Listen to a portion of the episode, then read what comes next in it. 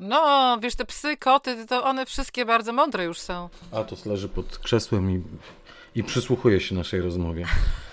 Ostatnio Atos wystąpił w filmie i jadł trawę i ktoś mnie pytał, czy Atos jest wege. Jest trawianinem. Ale nie.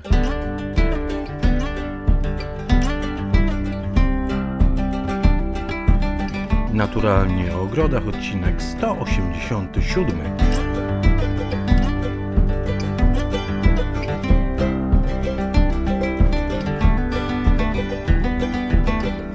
Naturalnie ogrodach Katarzyna Bellingham, Jacek Naliwajek. Witajcie bardzo serdecznie. Kolejny majowy odcinek naszego podcastu i radość nasza, że się spotykamy. Dzień dobry Katarzyno. Dzień dobry Jacku. Faktycznie kolejny, yy, dlatego że czasami w niektórych miesiącach wydaje się, że robimy tylko co robimy w tym miesiącu i, i zaraz znowu robimy co robimy w tym miesiącu yy, w ogrodzie, prawda? Te nasze takie regularne, pierwsze w miesiącu podcasty, ale tym razem jest dużo tych czwartków i to jest fajne. A poza tym fajnie jest, jak w maju nie pędzi czas, dlatego że maj to jest tak piękny miesiąc, że szkoda, żeby tak przeleciał nam przed, po prostu przed oczami. Jak nie pędzi czas? Dla mnie pędzi czas y, zastraszająco szybko. Ach, ach, ja po prostu nie. nie mam czasu cokolwiek robić w ogrodzie. Zaległości po prostu jak książki nieprzeczytane na półkach piętrzą się. A ja właśnie teraz y, uczę się żyć, żyć chwilą. E, I to jest, to, to, szczególnie, że dzięki temu, że mam pieski, muszę, muszę żyć chwilą, dlatego że mogę wyjść na spacer e, i wtedy zostawiam komórkę w domu i to jest dla mnie naprawdę wielka rewelacja i bardzo, bardzo się wyciszam. Także to jest, to jest ważne, żeby, żeby później w wieku 150 lat nie powiedzieć sobie, kurczę, a w ogóle gdzie to życie mknęło? Tylko jakoś tak trzeba być w tym momencie. Be in the moment, to jest mój ostate, ostatnie motto dzisiejsze, na dzisiejszy dzień. A to nie jest łatwe, do tego się trzeba, tego się trzeba nauczyć, szczególnie takim osobom jak ja, które zawsze pędzą, pędzą, pędzą. A ty masz też dużo przecież odpowiedzialności. Włosów na głowie jeszcze. Tak, tak. No, no, ale to można się nauczyć. Nie, no na pewno się nauczę. Po prostu z życiem mnie zmusi do tego, żeby zwolnić w pewnym no, e, momencie. dokładnie. Ale tak e, zwalniając, e, mówiłem Katarzynie przed rozpoczęciem nagrania tego podcastu, że dzisiaj siedziałem w ogrodzie, wróciłem po ciężkim dniu i myślę, muszę odpocząć i muszę pomyśleć o tym, co będziemy mm, omawiali w tym odcinku podcastu, bo Kasia pyta, o czym dzisiaj. No więc, żeby nie myśleć bezczynnie, wziąłem i pikowałem sobie dla odprężenia właśnie jarmuże, kapusty, brukselki, co tam jeszcze mówiłem? Pora, tytoń. Pora. E, sałat jeszcze nie udało mi się przepikować, bo musimy. Ale Jacku, to jest, e, przepraszam, to jest dokładnie to, o czym mówiłam. To jest bycie w chwili. E, właśnie pikowanie, praca w ogrodzie, dlatego że naprawdę się człowiek koncentruje na tym, co robi. E, I to jest to, no to jest dlatego takie relaksujące. I tak e, dumając, dumając, niczego nie wydumałem, ale e, Iwona mówi, słuchaj, ale Kasia ostatnio w majowym numerze Garden Sword napisała bardzo fajny artykuł o ogrodach kuchennych. No i to jest coś, o czym chcielibyśmy dzisiaj porozmawiać, o co chciałbym dzisiaj Katarzynę podpytać, o te ogrody kuchenne. Ale zacznę Katarzyno od refleksji, bo czytałem mm, ten artykuł chyba jeszcze w kwietniu, bo e, miesięcznik Gardena Swert, edycja polska ukazuje się tak z wyprzedzeniem, nie? w tym sensie, mhm. że w połowie kwietnia chyba ukazuje się e, majowy e, numer. I czytam ten tytuł, Ogrody kuchenne. Kasia Bellingham przedstawia fascynującą i bogatą historię angielskich ogrodów kuchennych, z której do dziś inspiracji i rozwiązania można czerpać pełnymi garściami. Tak I pomyślałem sobie, a Kasia pisze o angielskim warzywniku. Mhm. I powiem Ci, że z każdą linijką po prostu zawstydzenie moje takim skojarzeniem angielski warzywnik wzrastało, bo to nie jest angielski warzywnik, to nie jest warzywnik, to jest ogród użytkowy, a ba, nawet można by śmiało czasem powiedzieć park użytkowy. No, szczególnie, że niektóre z tych ogrodów kuchennych miały po kilka dobrych hektarów, tak? Także były ogromne. No, słuchajcie, tak, Jacku, ty wiedziałeś, e, co wymyślić na dzisiejszy dzień, czy, czy Iwona, dlatego że faktycznie to jest coś, co uwielbiam. Temat angielskich ogrodów kuchennych. E, po angielsku nazywają się zazwyczaj nie, nie tylko kitchen gardens, ale również walled gardens, dlatego że jednak 99% jest za murem, tak? Walled garden, czyli ogród za murem. Także to jest fascynująca część historii Anglii, historii ogrodów angielskich. Oczywiście to jest połączone bardzo mocno z historią społeczną, z historią wszystkiego, tak, ogrodnictwa. I ja miałam takie szczęście ogromne w życiu, że od samego początku, jak wyjechałam do Anglii, to jakoś tak e, z każdym kolejnym ogrodem, w którym pracowałam, w którym zdobywałam doświadczenie swoje zawodowe, były niesamowite ogrody kuchenne. E, może, może po, poza tym pierwszym, e, pierwszy ogród to był ogród średniowieczny Henryka VIII. Henryk VIII to jest oczywiście XVI wiek. W XVI wieku jeszcze są ogrody zamkowe. Tak? Jeżeli ktoś lubi i zna historię ogrodów, to się orientuje, że, historie, że ogrody zamkowe to były po prostu ogrody, które były wewnątrz jakby murów zamków, dlatego że w tamtych czasach, jeżeli ktoś, kto mógłby się cieszyć ogrodem, czyli jakaś lady, jakaś pani, jeżeli ta pani by wyszła poza mury ogrodu, to mogłaby już nie wrócić z różnych powodów. Dlatego wychodzenie poza dla takich um, osób, które były na tyle uprzywilejowane, że mogły e, przesiadywać wśród e, jakichś pachnących róż czy lili, no to one musiały siedzieć również wewnątrz murów ogrodów. I takich um, ogrodów warzywnych to, y, to nie było w, w, tak, w takich miejscach. Ogrody warzywne do tamtych czasów jeszcze, do czasów Henryka VIII istniały oczywiście przy ogrodach klasztornych. Dlatego, że mnisi uprawiali wszystko, co trzeba było od ziół, przez kwiaty, przez warzywa, mieli swoje własne stawy rybne. No wiadomo, mnisi byli bardzo, bardzo e, ogarnięci, oni samowystarczalni byli i jeszcze prawdopodobnie oddawali swoje, swoje plony e, królowi. No i oczywiście swoje plony królowi oddawali chłopi i, i poddani, dlatego e, Henryk VIII nie musiał mieć gdzieś tam wśród swoich murów jeszcze ogród kuche, ogrodu kuchennego. A musiał mieć tylko wielką kuchnię, w której gotowali mu pełno, pełno jedzenia, jakieś gołębie e, wciskane w, w łabędzie, jakieś różne straszne rzeczy. Także to jest, to jest ta historia renesansowa, ale później na szczęście e, w Anglii robi się troszkę bardziej spokojnie, zresztą w całej Europie troszkę się robi bardziej spokojnie. Robin Hooda już nie ma, więc panie mogą wyjść spokojnie poza mury swoich zamków i e, te mury znikają i zaczynają się inne mody ogrodowe. I tak naprawdę pierwsze e, ogrody kuchenne za murem nie, już są w czasach tudoriańskich, czyli w czasach jeszcze, y, no, ostatnia królowa tudoriańska to była Elżbieta I e, do końca ona, ona właściwie umarła y, na samym końcu XVI wieku. I później XVII wiek e, to już są ogrody kuchenne za murem, ale nie przy jakichś takich zamkach, dlatego że tak jak mówię, można władcy pobierali daniny od chłopów, ale e, właśnie przy domach jakichś takich bardzo bogatych chłopów, e, farmerów, jak to się mówi po angielsku, i między innymi takim bardzo ciekawym, bardzo, bardzo starym, jednym z najstarszych ogrodów kuchennych, jaki ja widziałam tutaj w Anglii, to jest Packwood House. Packwood House jest e, teraz, należy do e, organizacji angielskich ogrodów National Trust. To jest taka, to jest taka organizacja charytatywna, która zajmuje się i budynkami, i ogrodami, czy parkami, czy sadami, czy też farmami. I tam właśnie jest ogród kuchenny za murem. Tylko w dzisiejszych czasach e, wśród tych murów już nie ma ogrodu kuchennego, tylko jest piękny ogród ozdobny. Są piękne rabaty. Oczywiście w takim zacisznym miejscu, kto by nie chciał za założyć rabaty, dlatego że te rośliny o wiele lepiej rosną. E, a, ale e, osoba, która ma takie wyćwiczone, że tak powiem, oko na ogrody kuchenne, od razu widzi, że jest mur.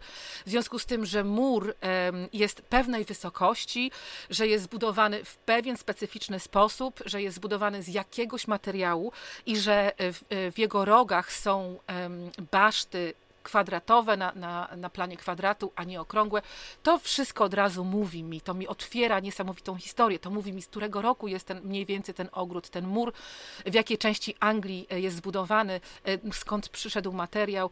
I to, że właśnie są e, te baszty na planie kwadratu oznacza, że to jest coś, co sięga jeszcze czasów tudoriańskich. I to jest fascynujące. Także tak w ogóle, to ten ogród Packwood House jest na liście nowej jesiennej wycieczki, którą e, właśnie w tym tygodniu dopiero zrobiłam, złożyłam i opublikowałam po kilku dobrych tygodniach składania, e, składania materiałów, ponieważ na taką wycieczkę składa się dużo, dużo różnych rzeczy. Trzeba wszystko, że tak powiem, pożenić, ale właśnie Packwood House, cieszę się, że jest na liście tej wycieczki, ponieważ dawno już w Packwood House nie byłam. To jest na południe od Birmingham. E, ten ogród.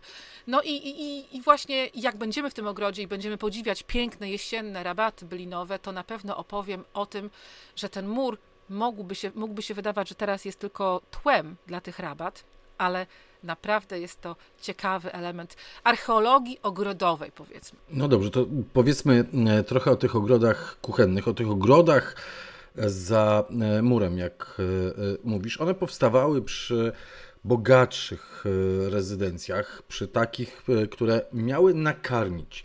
Ale one z założenia Katarzyno nie były takimi ogrodami, gdzie właśnie te panie z parasoleczkami czy e, w kapeluszach spacerowały i zwiedzały. To nie był ogród do zwiedzania, to nie był ogród ozdobny. On miał po prostu produkować, produkować owoce, produkować warzywa, miał e, produkować kwiaty e, do salonu czy do pomieszczeń jakiegoś pałacu, tak? To o to chodziło? Tak się zaczęło. Tak się zaczęło właśnie mniej więcej w czasach tego Packwood House, o którym opowiadam teraz, ale później w wieku XVIII, czyli w kolejnym stuleciu, ogrodnictwo w Anglii po prostu wybuchło. Dlatego, że Anglicy coraz więcej podróżują, zaczynają się kolonie, e, zaczyna się e, Ameryka Północna, tak już na, na większą skalę, zaczyna się e, przywożenie różnych, przeróżnych rarytasów, również z ciepłych krajów, z kolonii, które są w innych strefach klimatycznych niż Wielka Brytania. No i oczywiście każdy kolejny arystokrata chce się wyróżnić, że on może mieć to, że on może mieć tamto, że on może mieć fantastycznie em, tropikalne owoce czy warzywa na stole, tak? No to stało się tak jakby Niektórzy mają konie wyścigowe, niektórzy mają szybkie samochody, niektórzy mają piękne żony, powiedzmy, tak? A niektórzy chcą. Wszyscy mamy piękne żony. A niektórzy, no ja nie mam, a niektórzy chcą mieć niesamowite ogrody. Także bardzo często w ogrodach, niestety, ja mówię niestety, chociaż w sumie to dobrze dla nas wyszło, dlatego że dzisiaj pozostawili nas ci arystokraci z pięknymi miejscami, które możemy zwiedzać i którymi możemy się inspirować e, w XXI wieku, ale e, te wszystkie ogrody, nie tylko ogrody kuchenne, ale również jakieś niesamowite kolekcje rododendronów, czy azali, czy róż, to wszystko tak naprawdę było spowodowane ego. Po prostu chcieli się pokazać. No i co? Bardzo, bardzo, bardzo bogaci książęta, diukowie, tak? Arystokracja budowała sobie ogromne e, ogrody za murem, tak? I wewnątrz tego ogrodu za murem tak naprawdę to było całe miasto. To było niesamowite. Taki ogród za murem zazwyczaj był troszeczkę oddalony od posiadłości, dlatego że tam jednak wrzało, tam, tam naprawdę ludzie pracowali. Szczególnie, że ogrody za murem zrobiły się bardziej popularne w właśnie w momencie, kiedy modne były e, parki angielskie. Zakładano parki angielskie według e, projektów Lancelota Browna, Capability Browna, e, które tak naprawdę nie wymagały tak dużo pielęgnacji, dlatego że polegało to na sadzeniu drzew. Większość drzew właśnie była przywożona, nasiona były przywożone z, z Ameryki Północnej w XVIII wieku. Na początku XVIII wieku to już, to już było i później po prostu rozmnażane jeszcze w XVII wieku i te, wtedy zaczęły się te parki. Parki zaczęły się dlatego, że te drzewa były, bo Anglia, w związku z tym, że jest od, od wielu set, e, od, tyś, od tysięcy lat odłączona od kontynentu, w Anglii tak naprawdę oryginalnie w ogólnie roślin nie było tak strasznie dużo jak na przykład w Europie, jak na przykład w Ameryce Północnej. I okazało się, że te kolonie w Ameryce Północnej mają bardzo podobny klimat jak w Anglii, ale o wiele więcej drzew. I zaczęły właśnie te wszystkie drzewa przyjeżdżać do, przypływać raczej do, do, do Anglii. I zaczęły się robić modne te ogrody, te parki krajobrazowe, wypełnione tak naprawdę nie rabatami, nie klombami, nie ogrodami warzywnymi, tylko parkami. Likwidowano partery, likwidowano ogrody węzłowe i zakładano trawniki. No do trawnika potrzebna była pewnie krowa, albo jakaś koza, albo owca, tak? I w ten sposób były pielęgnowane ogrody angielskie w, e, w XVII-XVIII wieku. No i wszyscy ogrodnicy mogli spokojnie być przeniesieni do ogrodu kuchennego, do ogrodu za murem. Cała, cała siła robocza, tak, e, przechodziła w tamto, w tamto miejsce i naprawdę tych ogrodników tam było na bardzo, bardzo dużo. Zaczynając od kogoś, kto, jakiegoś chłopca powiedzmy nastoletniego albo nawet i dziesięcioletniego, bo w tamtych czasach dzieci pracowały, zresztą w tych czasach też powinny. Ja myślę, że Albertowi by to bardzo by zrobiło.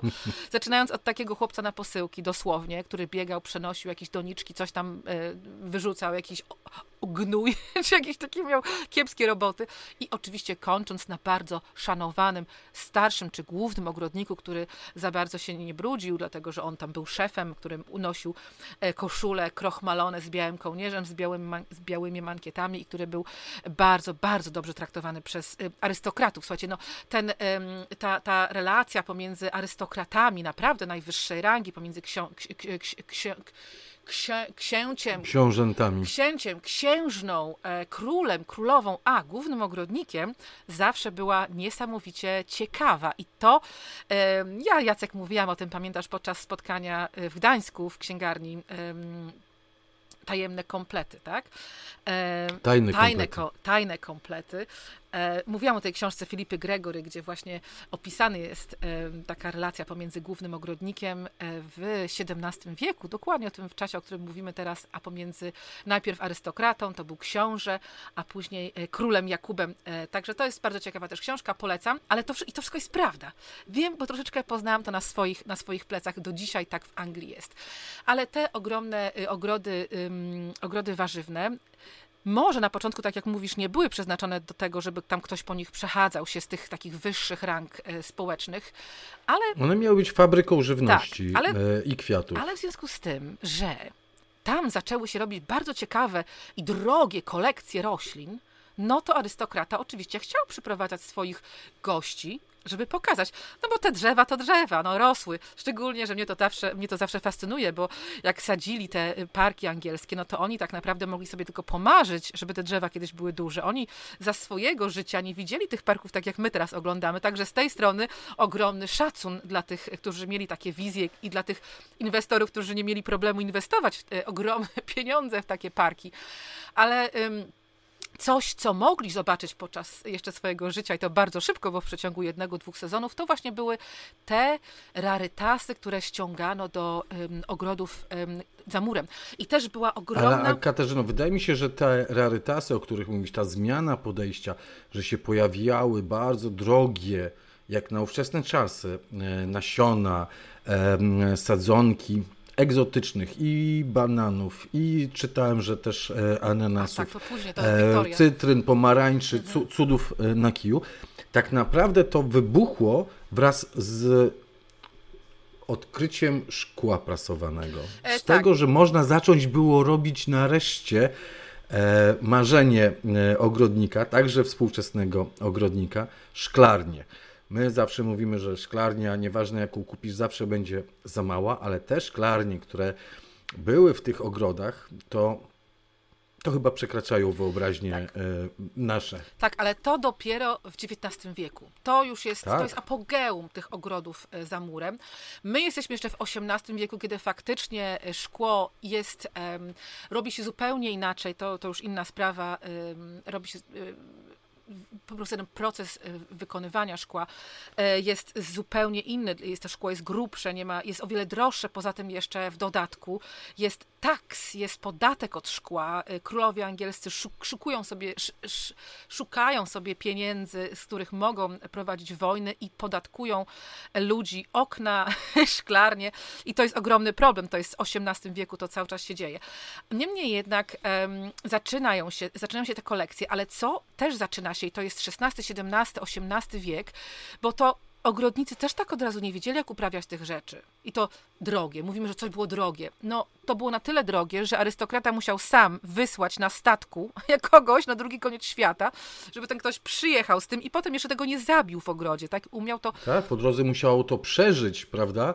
I jeszcze trzeba było to podlewać, a woda na takim statku podczas długiej tak, podróży to morskiej, jest jeszcze większy rarytas. woda. Rarytas. Mm, dokładnie. I, to, I o tym bardzo dużo jest ciekawostek i takich właśnie różnych specjalnych przenośnych szklarenek, jakichś specjalnych e, opakowań na różne różne sposoby są pokazane. Jeżeli ktoś z Was odwiedzi Londyn, to nie zapomnijcie odwiedzić Garden History Museum na Lambeth.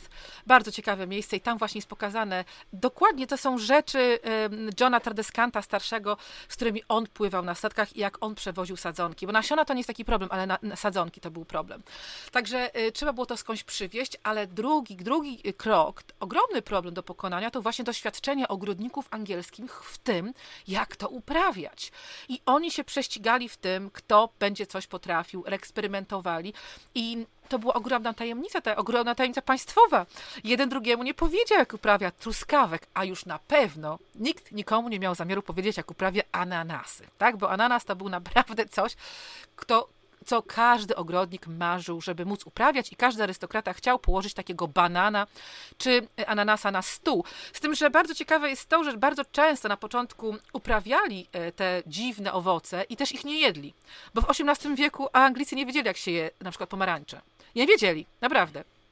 Także e, bardzo dużo osób po prostu e, wciskało w pomarańcze palca i wyciskało z tego sok, wysysało i nie wiedzieli, że mogą obrać i po prostu zjeść. No, no przecież na to, jak się je ziemniaki, też ktoś kiedyś w końcu wpadł i też, też od razu tak nie, nie wiedzieli.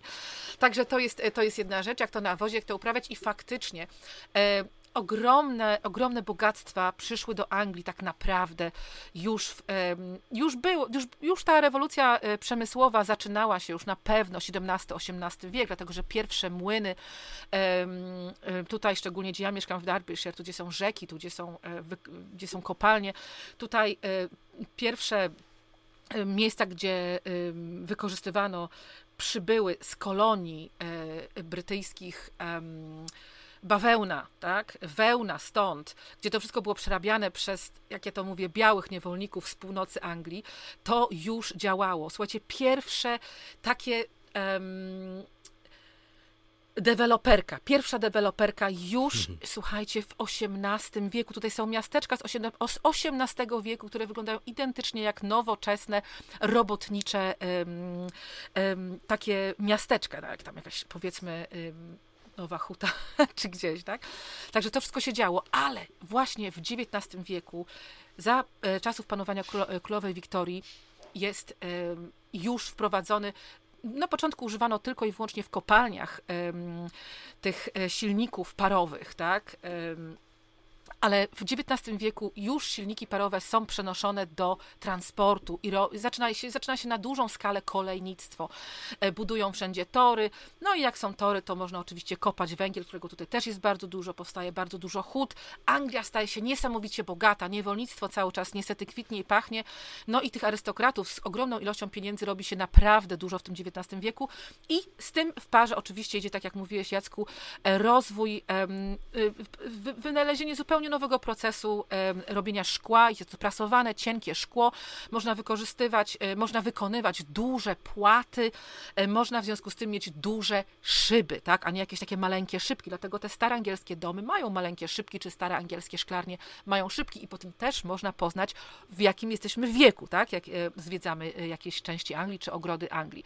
No i oczywiście, jeżeli mówimy o tym, o tym, o tej rewolucji w szkle, to nie możemy nie powiedzieć o Joseph, o Joseph Josephie Paxtonie. Joseph Paxton był głównym ogrodnikiem e, w Chatsworth House. E, Chatsworth należy do e, księcia i księżnej Devonshire, jednych z najbogatszych rodzin tutaj w Anglii. Cavendish, oni oczywiście mają tam pełno nazwisk, pełno imion i tytułów. Cavendish do dzisiaj właśnie ich, ich nazwiskiem nazwana jest jedna z najbardziej popularnych odmian bananów, które y, są właściwie we wszystkich sklepach, dlatego że bananów jest dużo przeróżnych, różnych. Każdy, kto był na Teneryfie wie, że są y, banany y, kanaryjskie, ale właśnie te banany cavendishowskie są taką normą.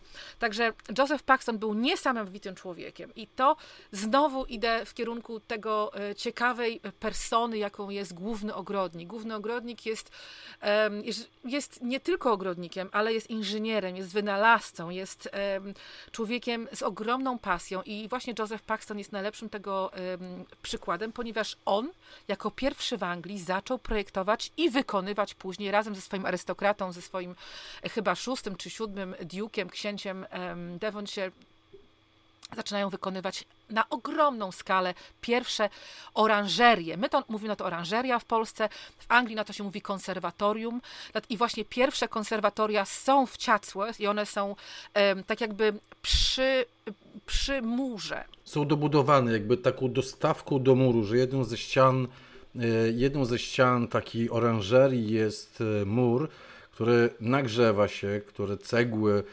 pobierają to e, ciepło, a potem oddają.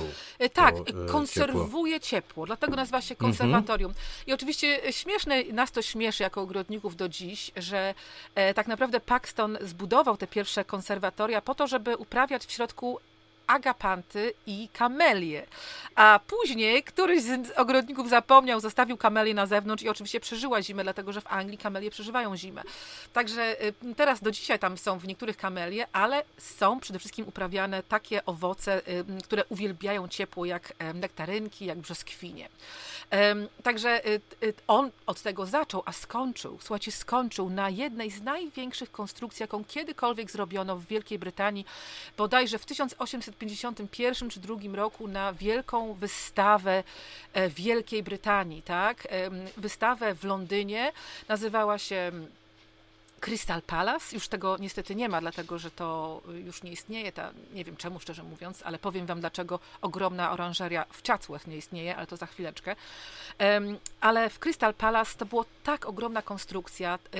E, on pracował nad tym razem z, księ z księciem Albertem, z mężem królowej Wiktorii i cała wystawa polegała na tym, że e, w, tym, w, różnych pawilonach, w różnych częściach Crystal Palace miały być wystawiane różne części kolonii brytyjskich. Tak, tak bardzo, bardzo ciekawe. Oczywiście trochę nam teraz włosy stają na głowie, jak o czymś takim mówimy. Wiemy, że teraz to już ta historia jest trochę B, ale y, były piękne, piękne konstrukcje typu właśnie Crystal Palace, a w samym Chatsworth była skonstruowana tak ogromna oranżeria, takie y, ogromne konserwatorium, specjalnie dla królowej Wiktorii, że ona mogła wjechać do tej e, oranżerii swoją ogromną karet, karot, karetą, karocą i mogła w środku jeszcze pojechać na samą górę oranżerii. Także słuchajcie, to było ogromne. E, tam, ja nie pamiętam dokładnie ile, ale tam dziennie kilka ton węgla potrzebowano, żeby tą oranżerię ocieplić. No i oczywiście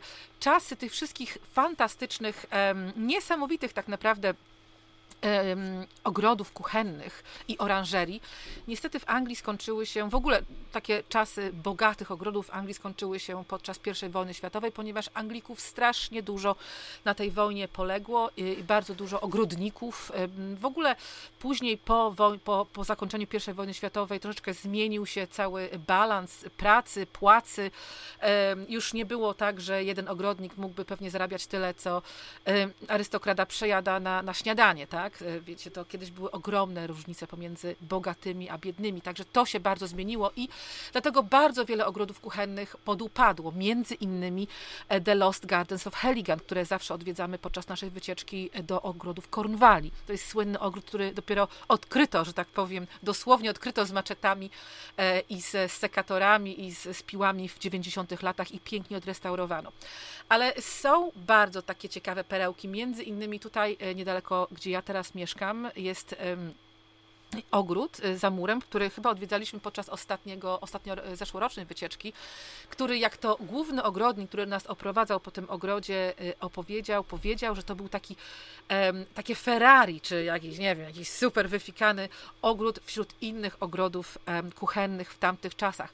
Należał do bardzo bogatego, bardzo, do niesamowicie bogatego arystokraty um, i faktycznie rozpościera się na kilku hektarach. Y, wzdłuż całego jednego muru jest oranżeria. Jest jedna z największych oranżerii y, w Wielkiej Brytanii. A najlepsze jest to, że w środku było.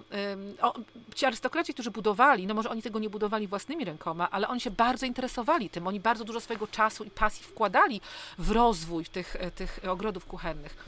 E, I tutaj też ten arystokrata się bardzo e, interesował. I on wymyślił na przykład takie rzeczy, że jest ten cały ogród usytuowany na delikatnym spadku i bramy do ogrodu są takie, że można sprawić, że, są, że pojawiają się w nich otwory żeby w razie czego, gdyby były przymrozki, to przymrozek mógł wypływać z tego ogrodu, tak żeby broń Boże te bramy nie zatrzymywały tych przymrozków. To jest pierwsza rzecz. Druga rzecz, zresztą nie tylko w tym ogrodzie, ale w wielu innych, między innymi e, w, właśnie w Heligan, centralna aleja ogrodowa jest obsadzona po dwóch, z dwóch stron pięknymi kwiatami, pachnącymi kwiatami. Dlatego, że tak jak opowiadam i uwielbiam o tym mówić, dlatego, że wszyscy się bardzo dziwują, ale wiecie, wszystkie te warzywa piękne rosły na oborniku i również na y, odpadkach ludzkich, które były porządnie przekompostowane, dlatego że jak odpadki... Odchodach. Tak, tak, odchodach, odpadkach z tamtej strony, tylniej. jak coś jest takiego porządnie przekompostowanego, to, to spokojnie nadaje się do takiego użytku. W związku z tym, jak przychodził ten arystokrata z tymi lejdami, chodzili po tym ogrodzie, żeby się pochwalić tym czy tamtym, no to słuchajcie, nie mogli wąchać tych, e, tych od, odpadków, jak ja to mówię, odchodów, tylko musieli mieć dobre zapachy w nosie, dlatego właśnie o, o te główne aleje obsadzano e, kwiatami pachnącymi. E, kolejna ciekawa rzecz, właśnie też w tym ogrodzie tutaj, który nazywa się Clumber Park, E, w tym ogrodzie też jest, w samym środku tego ogrodu, w ogóle jest dużo murów. Jeżeli byliście ze mną na jakichś wycieczkach, to Holcomb Hall też taki ogromny ma ogród kuchenny. W środku tych murów jeszcze są mury. Jeszcze jest szereg innych murów, które jeszcze dzielą ten ogród na kolejne sekcje. I na przykład taka najbardziej, um, najbardziej um, zabezpieczona sekcja, w której, to była sekcja, w której uprawiano owoce, dlatego że owoce były najdroższe ze wszystkich, ze wszystkich produktów, jakie można było uprawiać w ogrodzie, ze wszystkich plonów, dlatego że oczywiście w tamtych czasach nie było słodyczy, tak, tak za bardzo jak teraz pójdziesz sobie do sklepu, kupisz coś słodkiego, kupisz ze Snickersa. Tak nie było, tylko dużo słodkiego, słodyczy, cukru pochodziło z owoców, więc oczywiście na pudding, na deser te owoce serwowano. No i tacy, co pracowali w ogrodach, by bardzo chętnie sobie te owoce podjadali. Ja wiem sama, ponieważ pracowałam w takich ogrodach i bardzo chętnie owoce podjadałam. Truskawki wszystkie zawsze były moje. No i co? I oczywiście klucz było pod kluczem. Te, te ogrody owocowe były pod kluczem. Do takiego e, ogrodu klucz miał główny ogrodnik i właściciel. Tak? To było naprawdę, tak jak mówię, to był świat w świecie. E, to było coś niesamowitego. I jeszcze, szczególnie w tych starych ogrodach za murem, e, zazwyczaj po środku ogrodu albo gdzieś w centralnej części był staw. I w tych naprawdę renesansowych, tudoriańskich jeszcze murach, ogrodach za murem, jest Clumber, Clumber Park, też jest niedaleko stąd, taki właśnie park i tam jest zupełnie zrujnowany ogród, tylko teraz jest, tam jest tylko i wyłącznie mur, ogromny ogród, też hektarowy mur i właśnie e, jest po środku mniej więcej staw, tak, z którego po prostu ogrodnicy pobierali wodę do podlewania, bo przecież nie było wody w, e, w wodociągu wtedy. A w takich bardziej nowoczesnych, że tak powiem, ogrodach za murem już z czasów, wiecie, powiedzmy XVIII-XIX wiek, to było u księcia Karola w High, przepraszam, u króla Karola w Highgrove właśnie było, był taki element bardziej e, w postaci fontanny, tak? Już nie taki staw z takimi po prostu z, e, obrośnięty dookoła trawą, czy jakim, jakąś roślinnością dziką, tylko to bardziej jest, była fontanna, z której nadal ogrodnicy pobierali wodę. Ale bardzo mądrze zrobili e, w ogrodzie w Chatsworth, e, w ogrodzie kuchennym. I ten ogród kuchenny został przeniesiony w to miejsce, w którym jest w dzisiejszych czasach. E, on nie był tam oryginalnie. No wiadomo, domostwo w Chatsworth sięga jeszcze Bess of Hardwick, która, była, która żyła w tych samych czasach jak Elżbieta I, ponieważ ona była, zapoczątkowała ten ród. Ona też ma swój piękny zamek Hardwick Hall, tutaj niedaleko, ale tam nie ma akurat ogrodu za murem, tylko same mury pozostały.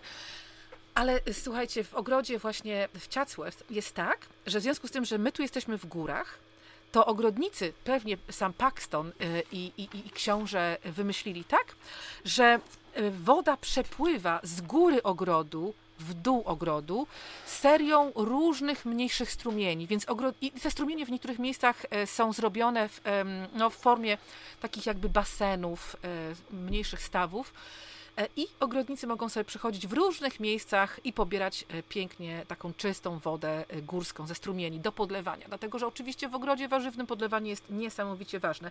No naprawdę, ja w ogóle nawet nie zaczęłam opowiadać Wam o tych ogrodach. To jest początek tej niesamowitej historii. Początek pięknej opowieści. Zapraszamy na wycieczki z Katarzyną gdzie jak widzicie Kasia nie odpuszcza ogrodów E, kuchennych, ogrodów e, za murem i musi koniecznie zobaczyć i o nich e, opowiedzieć. Katarzyno, ale jak wyglądał taki ogród e, kuchenny, ogród za murem? Gdybyś mogła opisać e, taki ogród. Rozumiem, że otoczony dookoła murem, to już powiedziałaś, zamykany bardzo często na klucz, mhm. no bo cenne, cenne rośliny, owoce, warzywa, no to wszystko żeby nie było rozkradzione, żeby, żeby nie rozeszło się, tylko żeby były e, na potrzeby. Więc wchodziło się przez bramę i były te mury mury z różnych stron. Te od południa na pewno były przeznaczone dla e, e, roślin, które potrzebują dużo ciepła, które potrzebują słońca e, i ciepła i pewnie stąd ta angielska metoda która powszechnie teraz jest stosowana, choćby u Ciebie w ogrodzie w Zgorzałem to można zobaczyć, czyli prowadzenie drzewek owocowych na płasko. No mhm. No bo mury stwarzają ku temu znakomitą okazję, żeby tak. E, rozpinać e, drzewka e, owocowe na płasko. Tak, i to jest ciekawe, dlatego że oczywiście arystokraci mieli wystarczająco miejsca, żeby mieć i sad, i uprawiać drzewa owocowe na murach, tak? Dlatego, tak jak mówię, oni się tak fascynowali tym wszystkim, oni chcieli mieć dużo odmian, dużo różnych gatunków, żeby y, eksperymentować tak na dobrą sprawę. I faktycznie mury przede wszystkim, tak jak mówisz, wchodziło się przez bramę, e, był ten mur, który okalał cały ogród kuchenny. Ogród kuchenny rozpościerał się zazwyczaj na wielkości, był wielkości od kilku tysięcy metrów do, tak jak mówię, kilku hektarów, dobrych kilku hektarów.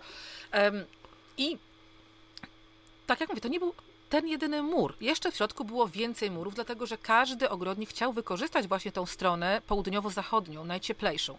Ale też były y, różne gatunki, na przykład wiśnie, gruszki, jabłka niektóre, które spokojnie można uprawiać na wschodniej, y, na wschodniej ścianie. To raz.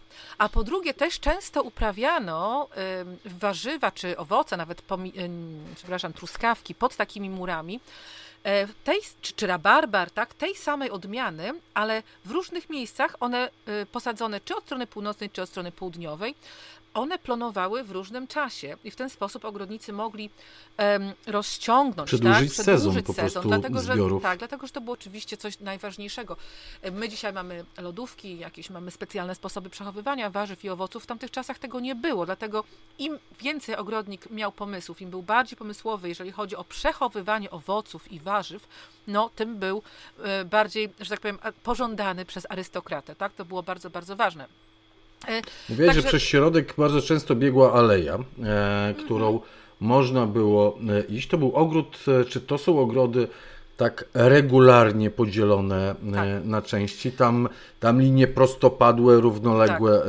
E, e, obowiązują? Jak najbardziej. Bardzo są podzielone te ogrody regularnie. Można, by, można było tak naprawdę y, wspomnieć tutaj ogrody rzymskie, później ogrody klasztorne, wirydarze. Bardzo, bardzo regularne. Przede wszystkim dlatego, że one zazwyczaj są na planie prostokąta lub kwadratu, więc potem no, aż się chce, żeby te, y, żeby te ścieżki były regularne. Są alejki oczywiście różnej ważności, są grubsze alejki. Później od nich odchodzi, odchodzi mnóstwo mniejszych alejek, tym mniejszymi alejkami często są rozpostarte jakieś łuki, jakieś tunele, które też wykorzystywano do y, właśnie uprawy czegoś, co się może piąć. Również drzew owocowych, na przykład właśnie jabłoni, pięknie jabłonie wyglądają, które są uprawiane na połukach, tak prowadzone po łukach. E, także Później e, pomiędzy, e, na, na e, murach również od środka były budowane szklarnie. Nie było raczej szklarni wolno stojących. Zawsze przyklejano, że tak powiem, te szklarnie do murów i dlatego też tworzono więcej murów wewnątrz takiego ogrodu, żeby można było mieć więcej szklarni.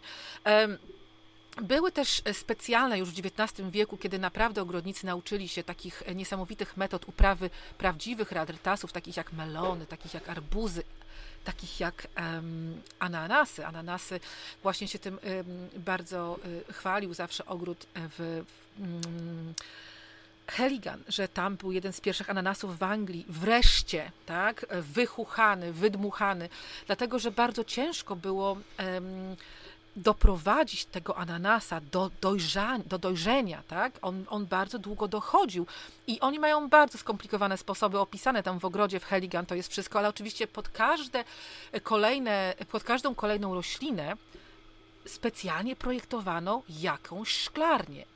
Na przykład e, były specjalnie budowane szklarnie na melony, na arbuzy, specjalnie były budowane konstrukcje właśnie na um, ananasy, to nazywał się melon houses, um, pineapple houses, tak, dlatego że ananas nazywa się po angielsku pineapple, a już doszli do tego Anglicy w XIX wieku, do takiego szaleństwa, jeżeli chodzi o te ogrody kuchenne i tego ananasa, że pewnie wiele osób zauważyło, ale nie zdaje sobie sprawy z tego, że przy wjazdach do, e, na teren posiadłości bardzo często te główne pilary czy kolumny um, bramy, która zazwyczaj jest ogromna i ozdobna, wieńczą właśnie kamienne ananasy. Może, te, może sobie, kiedyś to było, wiecie, w czasach greckich to były jakieś, jakieś kolumny, wiecie, Ionik, Doryk czy Koryntian, a tutaj to były ananasy. Takie to było e, szaleństwo. Tak? Do dzisiaj można kupić w takich, takich miejscach e, ze starociami właśnie różnej wielkości ananasy, tylko że w dzisiejszych czasach to często są jakieś zrobione z, z betonu, tak? a niekoniecznie z kamienia. Także to pokazywało, jak ważne to było. Jest szereg niesamowicie ciekawych książek na temat właśnie wiktoriańskich ogrodów. Um, kuchennych, właśnie kuchennych, kuchennych, kuchennych, dlatego że to wszystko, ta cała ekspertyza przeniosła się do ogrodów kuchennych. Dobrze, Katarzyno, a, a takie pospolite warzywa, bo mhm. już odejdźmy od tych cudownych owoców, tych wspaniałych ananasów, tych brzoskwiń, nektarynek, winogron często uprawianych w szklarniach przecież także. Oj, winogrona koniecznie, słodkie winogrona, mhm. wiele różnych odmian. Słodkie winogrona mhm. to podstawa. Na deser no, przecież co innego. Do takich pospolitych zwykłych e, warzyw. Co królowało w takich e, ogrodach? Nie wiem, pory, kapusty? Co tam było? Po prostu chcę zapytać Ciebie o te menu dworskie, jakie wówczas było. Co uprawiano? Co potem trafiało z tego ogrodu na te pańskie e, stoły? Prócz tych nieszczęsnych owoców. Owoce były główne, dlatego że owoce pasowały. Mięsiwo potem były. Tak, tak. Owoce pasowały do tego, do tak zwanych sweet meats, dlatego że e, to było to był deser, tak? To był pudding, to była bardzo ważna rzecz. A na główne danie, no nie oszukujmy się, ale Anglicy nie byli znani z tego, że byli jakimiś specjalnymi wegetarianami, tak? No tutaj się jadło dużo mięsa um, i to było bardzo ważne. Jeżeli ktoś był bogaty, ktoś miał dwór, no to raczej go na to było stać, tak? Miał swoje własne um, ptactwo i dzikie i nie dzikie, i swoją własną zwierzynę i dziką i nie dziką, tak? Także raczej warzywa nie były nigdy tak ważne jak, jak owoce. Teraz są ważniejsze, dlatego że oczywiście znamy wartość tych warzyw uprawianych bez chemii, uprawianych przez siebie samego, tak, to one są zawsze najlepsze. Ale były. W związku z tym, że Anglicy bardzo dużo podróżowali, że podróżowali nie tylko po to, żeby oczywiście po prostu zwiedzać, ale dużo, dużo spędzali czasu na wojnach w dalekich krajach, ale zawsze na takie wyprawy um, starali się wybierać botanicy albo ogrodnicy nawet. No, sam Tradeskant y, jeździł na, na wojny różne, które były dla niego bardzo straszne. I ci ogrodnicy, ogrodnicy przywozili ze sobą, botanicy przywozili ze sobą nasiona różnych roślin, nie tylko drzew, krzewów czy owoców, ale również warzyw. Oczywiście Oczywiście do Anglii bardzo szybko trafiło dużo warzyw włoskich. Na pewno karczochy, na pewno szparagi, na pewno kardy, na pewno wiem, że taką rzeczą bardzo popularną w ogrodach warzywnych, e, w ogrodach kuchennych za murem przed I wojną światową, światową były na pewno modrak morski. E, dlatego e, mówię o tych warzywach, o modraku morskim, że dlatego, że to były warzywa, które można było uprawiać tak że one plonowały w kwietniu, a kwiecień to był taki trudny miesiąc, dlatego że jeszcze nie było i już nie było. Dlatego właśnie ten, e, też te modraki morskie, krambę e, maritima można było pędzić, były, e, produkowały długie, przepyszne pędy, bardzo, bardzo smaczne. Ja miałam przyjemność jeść takie pędy w jednym z bardzo starych ogrodów za murem w Irlandii. Do dzisiaj pamiętam, one smakują mniej więcej tak jak skrzyżowanie, powiedzmy, kalafiora ze szparagami, może z karczochem nawet. Oczywiście karczochy, oczywiście szparagi, dlatego, że to są też uprawy wieloletnie. I to jest fajna rzecz. Te wszystkie uprawy wieloletnie, również rabarbar, to było zawsze popularne. Skorzonera, wężymort, bodajże dużo takich warzyw korzeniowych. To już pierwsze korzeniowe wchodzą Tak, właśnie. i wcale nie marchewki y, pomarańczowe, ale marchewki czerwone, marchewki żółte, marchewki białe. Taka stara, tradycyjna marchewka z ogrodów francuskich kuchennych to jest w ogóle marchewka żółta. Także różne, przeróżne kolorowe marchewki. Myślę, że na pewno ostatnimi faktycznie były te rarytasy, które najbardziej my kochamy teraz. Jakieś pomidory, bakłażany, pewnie papryki, to raczej w tych ostatnich e, rzędach. Również nie tak wcale dawno brokuły kalabryjskie. E, wydaje mi się, że o wiele więcej było takich warzyw e, bardziej tradycyjnych, ale na pewno były jarmuże, dlatego że mówiłeś przed chwileczką o tym, że pikowałeś jarmuże, pory, seler, ale seler korzeniowy i pietruszka korzeniowa są bardzo mało popularne w, w, Anglii. Bardzo mało. Bardziej pasternak. Takie, Bardziej w Polsce. Tak, taki mhm. pasternak to takie warzywo typowo angielskie. Oczywiście ziemniaki. No ziemniaki tutaj przybyły już za czasów um, królowej Elżbiety I. Um, także to już bardzo, bardzo dawno temu do Anglii. Także um, były takie, y, były podstawowe, ale tak naprawdę wydaje mi się, że nigdy tak specjalnie nie przykładano aż tak ogromnej uwagi do warzyw, Bardziej to chłopi jedli warzywa, że tak powiem, ci ogrodnicy, niż do tego, żeby właśnie na obiad były meats, czyli mięsa, a na deser były sweet meats, czyli słodkie mięsa, czyli, czyli po prostu jakieś słodycze. Wcale to nie miało nic wspólnego z mięsem, tak? Ale kiedyś w Anglii wszystko było podciągane pod mięso. Naprawdę. E, I właśnie królowa Elżbieta I uwielbiała te sweet meats i przez to miała pod koniec życia okropne zęby. No, a e, z kolei jedząc dużo mięsa i pijąc sporo alkoholu, miało się taką chorobę e, lordowską wyższych e, sfer, spowodowany właśnie tą kwasicą, tak. gromadzeniem tych mm, kwasów w organizmie, czyli podagra. To była taka tak. szlachetna bardzo choroba, bo świadczyła o tym, bolesna, ale świadczyła o tym, że, że się nic nie robi, tylko je. Z tego tak, bogactwa. Tak e. Tak, i, i, na to jest właśnie podagrycznik. Tak, i na to jest pod, podagrycznik. Powiedz mi, bo wymieniłaś kilka e, ogrodów, e, które były ogrodami kuchennymi, albo które są nadal ogrodami kuchennymi. Gdzie można by znaleźć informacje, jeżeli ktoś wybierałby się do Wielkiej Brytanii i chciał oprócz ogrodów ozdobnych zobaczyć te ogrody kuchenne, ogrody za murem? No to oczywiście trzeba się kierować do internetu i po prostu szukać ogrodów, w których są kitchen gardens albo walled gardens, tak? Wystarczy w wyszukiwarce na przykład wpisać um, best kitchen gardens in England albo in Great Britain albo best walled gardens, ale naprawdę bardzo dużo takich ogrodów za murem jest e, pod opieką National Trust. Także jeżeli wejdziecie na stronę e, internetową National Trust, to y, możecie sobie oglądać różne przeróżne y, ogrody i między innymi tam będzie zawsze opisane, czy jest World Garden, czy nie ma World Garden, a zazwyczaj oni mają takie posiadłości, w których są te World Garden. No jedne z najsłynniejszych takich ogrodów za murem, to tak jak wspominałam Wam przed chwileczką, to są ogrody w Cornwalli, Um, tak, to jest te, te, Lost Gardens of Halligan, ale są przepiękne. Tutaj w, centrum, w, w środkowej Anglii jest właśnie Clumber Park, ale jest ich naprawdę, naprawdę dużo. Um, jest, są książki, są książki poświęcone tym ogrodom, takie bardziej ogólne. Książka nazywa się The Kitchen Gardens i została wydana przez National Trust. Ja mam książkę, która nazywa się The Paradise Out of a Common Field, czyli raj z, ze zwykłego pola. I to jest książka, która już bardziej tak szczegółowo opisuje ogrody kuchenne y, za czasów królowej Wiktorii, tak, w XIX wieku. Także y, naprawdę y, jest, jest w ogóle jest tak, tak się mówiło właśnie, że sama królowa Wiktoria to była taka, to była taka um, poszukiwaczka smaku, poszukiwaczka najbardziej takich e, ciekawych, e, unikalnych smaków wśród zwierząt również i e, owoców, dlatego tak bardzo chciała tego ananasa w Anglii i w końcu go dostała, ale przecież też jest, jest anegdota, że ona zjadła ostatniej e, nie, nie, do, nie lota Dodo.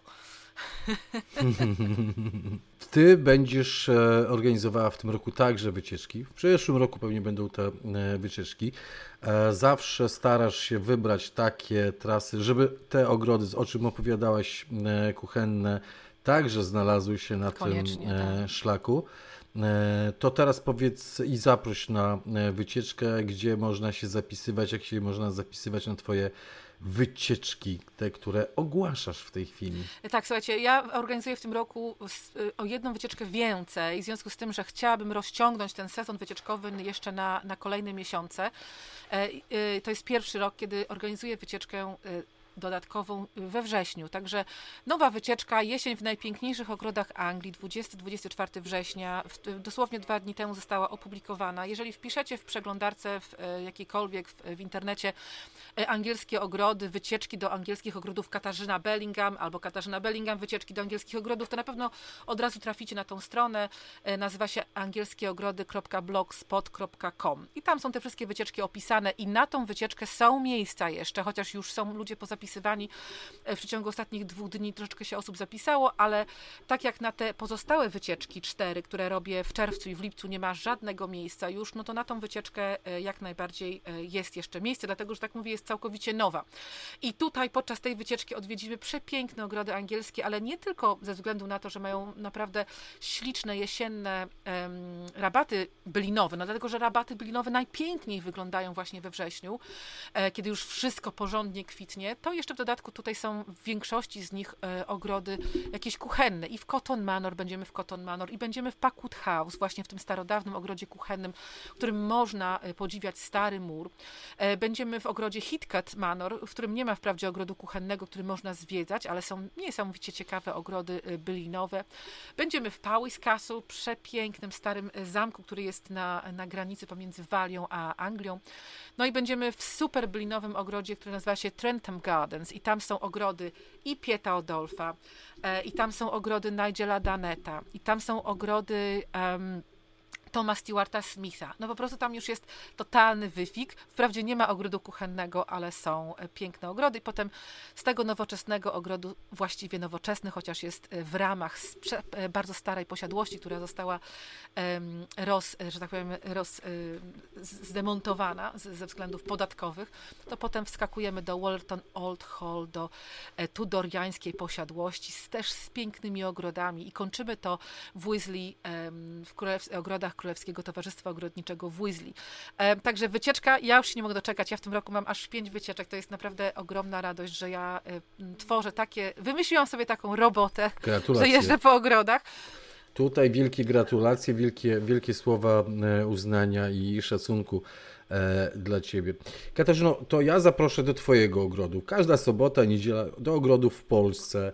Wycieczka bliższa E, do Ozgorzałego na Kaszubach koło e, Gołubia. Zapraszamy serdecznie. Ogród e, Katarzyny otwarty w każdą sobotę i niedzielę od godziny 11 do godziny 16. Można zwiedzać jak wygląda mm, nie ogród kuchenny, chociaż nie, można by nazwać to ogrodem kuchennym, tylko bo tam jest nie i ma muru. i jest warzywnik, tylko muru nie ma muru e, nie ma, ale są żywopłoty. To są dzisiejsze e, mury, tak można by było powiedzieć, chociaż one nie chłoną tak bardzo mm, e, ciepła, ale także służą temu, czemu służyły te mury, które opisywałeś, bo one nie tylko były po to, żeby się nagrzać, nie tylko po to, żeby chronić przed złodziejaszkami, ale także chronić przed wiatrem, Oczywiście. który tam, tam wiał i także przed mrozami, bo mówiłaś o tych specjalnych e, namysłach e, właścicieli i ogrodników, jak tutaj, w którym miejscu na zboczu postawić e, bramę z taką ażurową na dole, żeby ten mróz mógł spłynąć tym zboczem poza ogród. Więc zapraszamy do Zgorzołego, sobota, niedziela od 11 do 16. Dziękuję Ci, Dziękuję, Katarzyna. a ja oczywiście tyle mówię, bo jak już zacznę o czymś mówić, o czym lubię mówić, to e, daleko się zagalopuję, że zapomniałam wam powiedzieć w końcu, co się stało z tą wielką oranżerią w, w Chatsworth. No co? Została wysadzona w powietrze. Jakiś, no to mówiłaś, w jakiś mądry, już? ale to teraz miałam powiedzieć, bo może ktoś nie słuchał, jakiś mądry, y, mądra głowa wymyśliła, żeby po prostu y, wysadzić ją w powietrze, dlatego że po prostu rodzina już nie miała na tyle pieniędzy, żeby wydawać, żeby, żeby ogrzewać tą, tą, tą konserwatorią, oranżerię kilkoma tonami węgla dziennie. I słuchajcie, i do dziś zbierają kawałki szkła po całym ogrodzie. Także przestroga na przyszłość, nie wysadzajcie swojej szklarni w powietrze, bo to nie jest dobry pomysł. Wielka nauczka. Dziękuję Ci Katarzyna. Dziękuję. Dobrego popołudnia. Pa, pa.